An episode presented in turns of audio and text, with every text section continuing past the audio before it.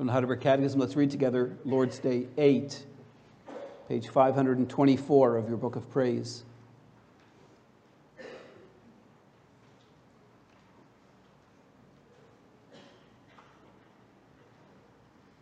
How are these articles, that's the articles of our Catholic and undoubted Christian faith, divided into three parts? The first is about God the Father and our creation, the second about God the Son and our redemption, the third about God, the Holy Spirit, and our sanctification. Since there is only one God, why do you speak of three persons, Father, Son, and Holy Spirit? Because God has so revealed himself in his word that these three distinct persons are the one true, eternal God.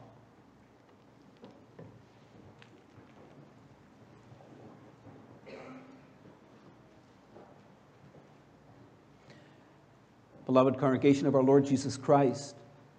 In 1973, J.I. Packer wrote a famous book titled Knowing God. The reason why he wrote this book is because he was convinced that ignorance of God lay at the root of many of the church's troubles in his day. Packer noticed two trends in the society of his day. The first was that the Christian minds have been conformed to the modern spirit a spirit that spawns great thoughts of man, but only small thoughts of God. The second was that Christian minds have been confused by modern skepticism, in order that within the theological, philosophical, and scientific realms, people have been denying the truths about who God is and what he has done. The question we face is can we know God? as weak and sinful creatures, is it possible for us to know Almighty God? In Lord's Day 8, we speak about who God is. Normally, when we want to describe something unknown to us, we compare it with something we know. But when we speak about God, we have nothing with which to compare him. In chapter 40, Isaiah asks, To whom then will you compare me that I should be like him? God is far beyond our comprehension. It's confirmed by what the Lord says about himself in Isaiah 55. He says, For my thoughts are not your thoughts, neither are my ways your ways, declares the Lord. For as the heavens are higher than the earth, so are my ways higher than your ways, and my thoughts than your thoughts. Thus, we should realize we are limited in our understanding of God. Yet the fact that our understanding about God is limited does not mean that we cannot know God. In Lord's Day 7, we spoke about faith. True faith includes a sure knowledge whereby we accept as true all that God has revealed to us in His Word. At the same time, it is a wholehearted trust that the promises of God apply to my life. The content of our faith is God's promise in the gospel. Lord's Day 7 taught us that this promise is summarized in the Apostles' Creed. It speaks about the works of God the Father, God the Son, and God the Holy Spirit and of how they relate to our lives. The point, beloved, is that God does not just promise anything to us, He promises Himself to us. The Lord spoke to Abraham, the father of all believers. He said, And I will establish my covenant between me and you and your offspring after you throughout their generations for an everlasting covenant to be God to you and to your offspring after you. The Lord Jesus said that whoever believes in him shall have eternal life. He said, And this is eternal life, that they know you, the only true God, and Jesus Christ, whom you have sent.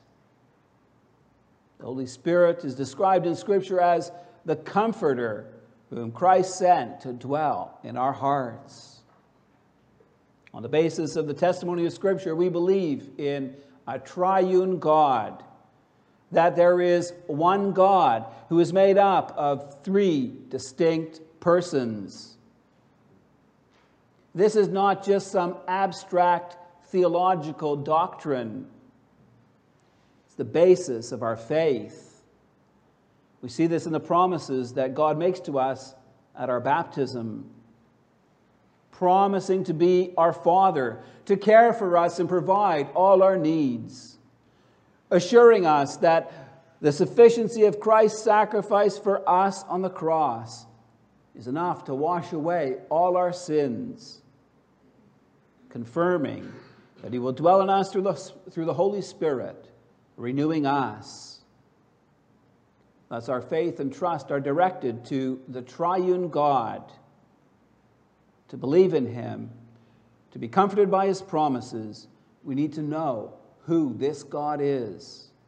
I preach you the Word of God under the following theme. We may, have great, we may draw great comfort from the relationship we have with our triune God. Consider our comfort from knowing God as our Father, our comfort from knowing God as our Savior, and our comfort from knowing God as our Sanctifier.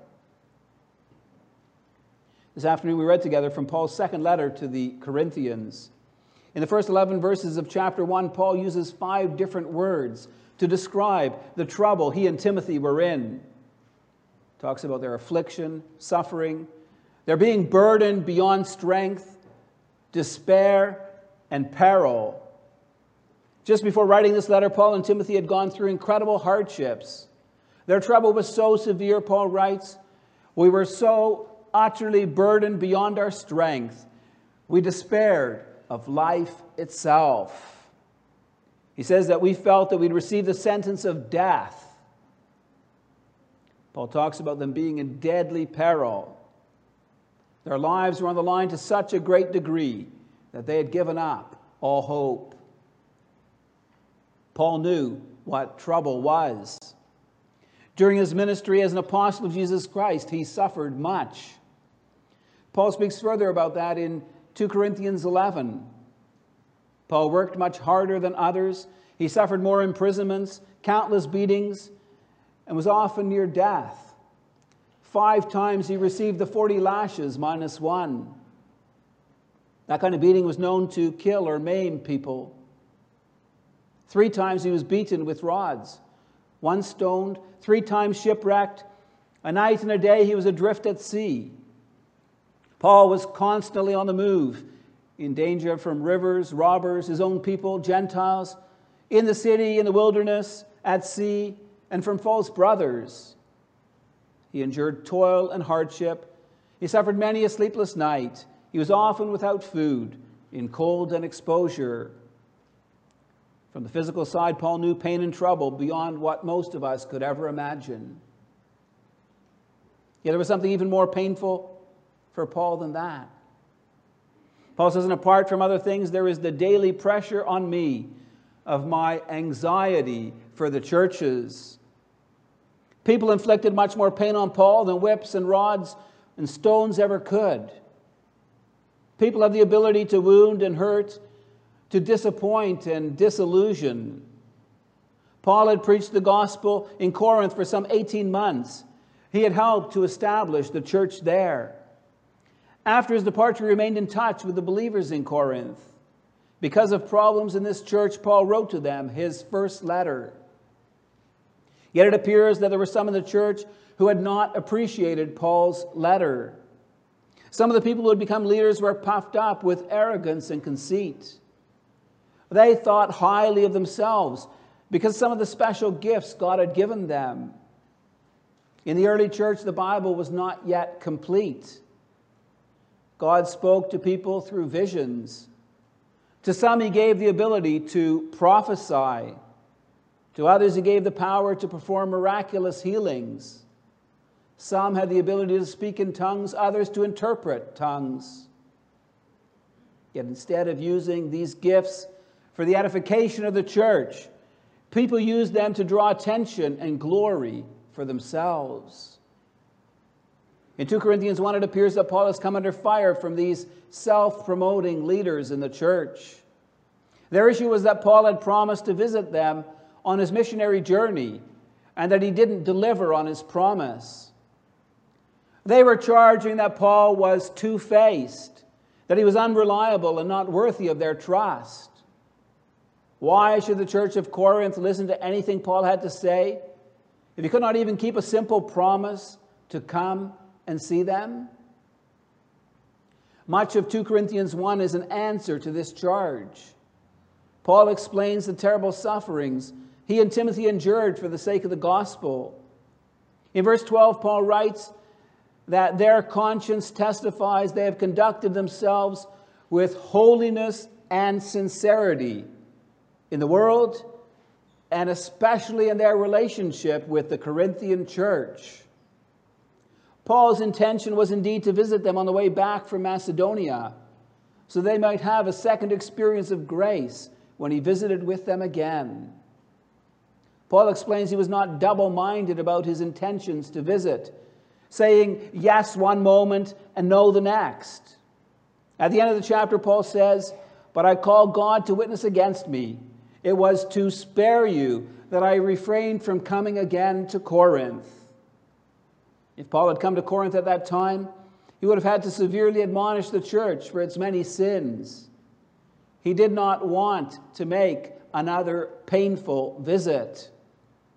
Instead, he wrote them another letter to address the problems so that when he visited, they could all rejoice together. It's in this context of extreme hardships Paul under, had undergone and all the struggles facing the Corinthian church that Paul writes about the comfort we may draw from knowing our triune God. We saw earlier that in the opening verses of this letter, Paul uses five different words to describe the trouble he was facing. But in verses 3 to 11, he also uses one word 10 times the word comfort. Despite going through some of the most severe trials of his life, Paul speaks of the tremendous comfort we can find in God. Paul writes, Blessed be the God and Father of our Lord Jesus Christ, the Father of mercies and the God of all comfort, who comforts us in all our affliction, so that we may be able to comfort those who are in any affliction with the comfort with which we ourselves are comforted by God. In these verses, Paul points out that our Heavenly Father is the God of all comfort. True comfort is only to be found in Him and in His gifts. What is it about God the Father that gives us such great comfort? God is not an image built by human hands or an idea thought of by human minds. When Paul preached in the Areopagus, he made it clear God is not an image made by human skill and imagination. Paul encouraged the people of Athens to seek the Lord. He said that God is actually not far from each one of us, for in Him we live and move and have our being. God the Father is our Creator. Our existence and our daily lives depend on Him. The psalmist makes clear God's nearness and care in Psalm 33. He says, The Lord looks down from heaven. He sees all the children of man. From where he sits enthroned, he looks out on all the inhabitants of the earth. He who fashions the hearts of them all and observes all their deeds. He notes that the eyes of the Lord, that the eye of the Lord is on those who fear him, on those who hope in his steadfast love, that he may deliver their soul from death and keep them alive in famine. Our God, beloved, is not some distant figure who has no interest in the world he has created. He's intimately aware of everything that happens on this earth. He is concerned about each of the creatures he has made. God demonstrated his love by making a covenant with the children of Israel. He promised to be their God. He claimed them as his own people. To them, God promised redemption. He promised He would open the way for them to be restored to full communion with Him. These promises found their fulfillment in the Messiah, Jesus Christ. In Him, the Emmanuel promise is fulfilled. For the Word became flesh and dwelt among us. And we have seen His glory, glory as of the only Son from the Father, full of grace and truth. In Christ, God assumed human flesh. Imagine the infinite and eternal God, the creator and preserver of all of life, coming down to earth and dwelling in the midst of sinful people. Christ humbled himself. He gave up his divine power and glory in order to come in human flesh to serve as our mediator. It's through Christ's sacrifice of his body and blood that God adopted us as his children. Paul speaks about this in Galatians 3 and 4. He says, For in Christ Jesus you are all sons of God through faith. God sent forth his Son to redeem us, that we might receive adoption as his sons and daughters. And because we are God's children, God has sent the Spirit of His Son into our hearts. The Spirit who calls out, Abba, Father. The point is, God has made Himself known to us as our Father. He draws us into a trust relationship with Him. Beloved, ponder on the father child relationship for a moment fathers are involved in the creation of a new life. There's a blood bond between them and their children. As earthly fathers, we love our children. We make many sacrifices in life to provide for our children's needs, to care for them, to be there for them. We need to acknowledge that as earthly fathers, we love and care for our children with weaknesses and shortcomings. At times, fathers fail miserably. Our poor example can give our kids a distorted image of what God, our Heavenly Father, is actually like. Yet we may know God is perfect. His love for His children is everlasting. God is good and every good and perfect gift comes from above. As our Father, God provides abundantly for all our needs. He tells us to look at how He dresses the flowers and how He feeds the birds. And He assures us that we are much more valuable to Him than them. We have the rich assurance of Psalm 27, verse 10 that although our father and mother may forsake me, God will take me in. What a comfort it must have been to Paul and Timothy to know God as their father in all the distress and the hardship they faced. They wanted to communicate God's love and his sustaining care to the Corinthian church. Their goal was that both the Corinthians then and we today might know God as the Father of all comfort. This brings us to our second point our comfort from knowing God as our Savior. Jesus Christ is the second person of the Trinity. He is the only begotten Son of God. What this means is that Jesus has a different connection to the Father than we do. We are God's adopted children. But Jesus is the eternal, natural Son of God. He has always been and will always be. Together with the Father and the Spirit, Jesus Christ is true and eternal God. We derive great comfort from knowing Jesus Christ as our Savior. Paul writes about that in 2 Corinthians 1. He writes, For as we share abundantly in Christ's sufferings, so through Christ we share abundantly in comfort too. This idea of sharing with Christ in his sufferings so we may also share in his glory, is mentioned more often in Scripture. But the central point that Paul makes here is that it is through Christ that we may share abundantly in comfort. Our comfort is founded, it's based on what Jesus Christ has done for us.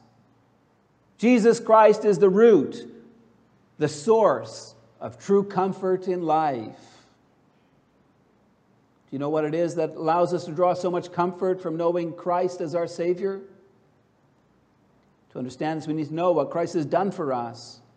Peter writes about that in 1 Peter 1, verses 18 and 19. He stresses the importance of knowing that we were ransomed, that, that we were ransomed from our sins, not with perishable things such as silver or gold, but with the precious blood of Christ, like that of a lamb without blemish or spot. This, beloved, is the good news of salvation. Jesus Christ has paid the price for our sins, that we might be restored to righteousness and to life again. He's made it possible for us to be reconciled with God, to know Him, to live in communion with Him. How is it that Christ has ransomed us? The answer lies in the cross. Jesus came into this world with a very specific purpose. He came to offer up his body and blood as a sacrifice for our sins. Jesus did this willingly. He's the good shepherd who gave his life for his sheep. He voluntarily laid down his life for us. It's in Christ's sacrificial death that we find our comfort. He's paid the price to save us from our sins. By paying the price to redeem us, Christ has claimed us as his own. He has bought us with his precious blood. We now belong to him. We're his precious possession. Once we were not a people, but now we are God's people. Once we had not received mercy, but now we have received mercy. Beloved, consider our privileged position. We're God's treasured people, the apple of his eye. Do you think God would ever let anyone sever our bond with Him? If Christ has claimed us as His own, as our God, He'll never let us go. Part of Christ's work as our Savior is that He's delivered us from the power of Satan. That's not to say that Satan cannot tempt us or influence us in our daily lives. Yet He's no longer in charge of anyone whom Christ has claimed as his own. 1 John 3, verse 8 tells us the reason the Son of God appeared was to destroy the works of the devil. With his death and resurrection, Christ has won the victory over Satan. When he ascended into heaven, all authority in heaven and on earth were given to him. Satan may tempt us but he no longer has mastery over us. We are secure in the arms of our Savior. Satan can do nothing without his permission and will. Christ has even freed us from the power of death. With the fall into sin, death entered into the world. We were separated from God and came under his curse. Paul writes in Romans 6:23 that the wages of sin is death. Death was a symbol of the power of sin, a symbol of eternal separation from God. Yet God's love in Christ has overcome this. In 1 John 4:16 the apostle writes, "We have come to know and to believe the love God has for us." He teaches us that perfect love casts out fear. and tells us that because of God's love, we may have confidence on the day of judgment. Because of our Savior's work, God will declare us righteous on the final day and allow us to share in eternal joy and glory. Belonging to Christ gives us great comfort. It gives us the assurance our sins are forgiven, that Satan's mastery over us is broken, that we have eternal life. This brings us to our final point our comfort from knowing God as our sanctifier. Together with the Father and the Son, the Holy Spirit is true and eternal God. It's important to understand this. When we say that we believe in the Holy Spirit, we're saying that we believe that He is God. The Spirit is not just some supernatural power, He's God who may trust in and depend on Him. Together with the Father and the Son, the Spirit is to be worshiped and adored. The Spirit plays an important role in our lives. He was involved in our creation. Genesis 2, verse 7 says, Then the Lord God formed the man of dust from the ground and breathed in his nostrils the breath of life, and man became a living creature. According to this text, man became a living being when God breathed into his nostrils the breath of life. What is this breath? And where does it come from? Job 33, verse 4 says, The Spirit of God has made me, and the breath of the Almighty gives me life. It's clear that the Spirit is man's life giver. Yet the Spirit has not only given us physical life, He also gives us new life spiritually. He sanctifies us. That means He cleanses us from our sins and makes us into a new creation. The Holy Spirit is the only one who can work repentance and renewal in people's hearts and lives. I want to give you a few examples. Near the end of Jesus' ministry on earth, the people around Jerusalem cried out against Jesus, saying, Away with this man and crucify him. Fifty days later, on the day of Pentecost, Peter preached a sermon about the risen Lord Jesus to these same people. Acts 2, verse 37 notes their response. They were cut to the heart and said to Peter and the rest of the apostles, Brothers, what shall we do?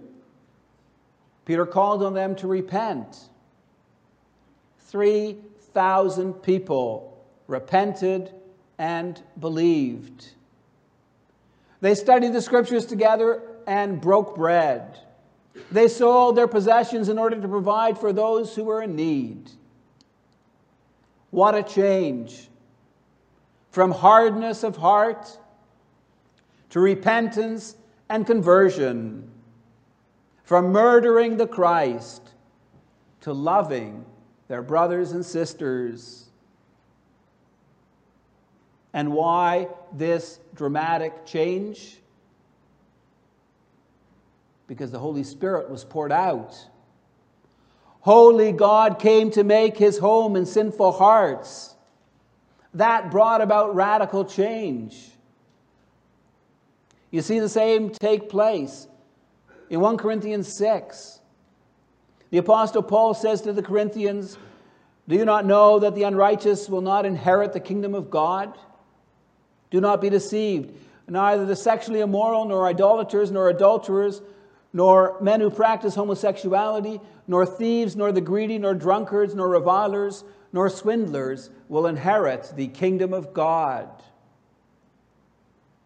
Paul goes on to say, and such were some of you. Prior to the gospel coming to Corinth, the people there lived in darkness, in slavery to sin and Satan. But then something marvelous happened. The gospel was preached, and the Spirit worked. Paul explains, saying, But you were washed, you were sanctified, you were justified in the name of the Lord Jesus Christ, and by the Spirit of our God. The effect of the Spirit making his home in the Corinthians' hearts was profound. They were washed by the blood of Christ and made holy by his Spirit. In Galatians 5, Paul contrasts the works of the flesh with the fruit of the Spirit. The works of the flesh include sexual immorality, impurity, strife, jealousy, anger, and the like. The fruit of the Spirit is love, joy, peace, patience, kindness, goodness, faithfulness, gentleness, and self control. When the Spirit comes to make his home in us, he changes us. He helps us to more and more hate our sins and flee from them. He begins a new work in us so that more and more we image Christ in how we live our daily lives. What comfort we may derive from knowing the Holy Spirit as the Lord and the giver of life. He enables us to live in close communion with our God. Beloved, God has revealed himself to us in his word as one true and eternal God, consisting of three persons Father, Son, and Holy Spirit. What a blessing that we may know him Obviously, our understanding of God is limited. For our God is majestic and glorious, far beyond our understanding. His thoughts and his ways are beyond our comprehension. And yet, we may truly know him. For God has promised himself to us. He did so to each one of us personally at our baptism. We may know him as a faithful father who loves and cares for us. We may know him as loving son who gave up his life for our sake. We may know him as a renewing spirit who grants us life with God. Praise be to our triune God, for he is the God of our salvation. Amen.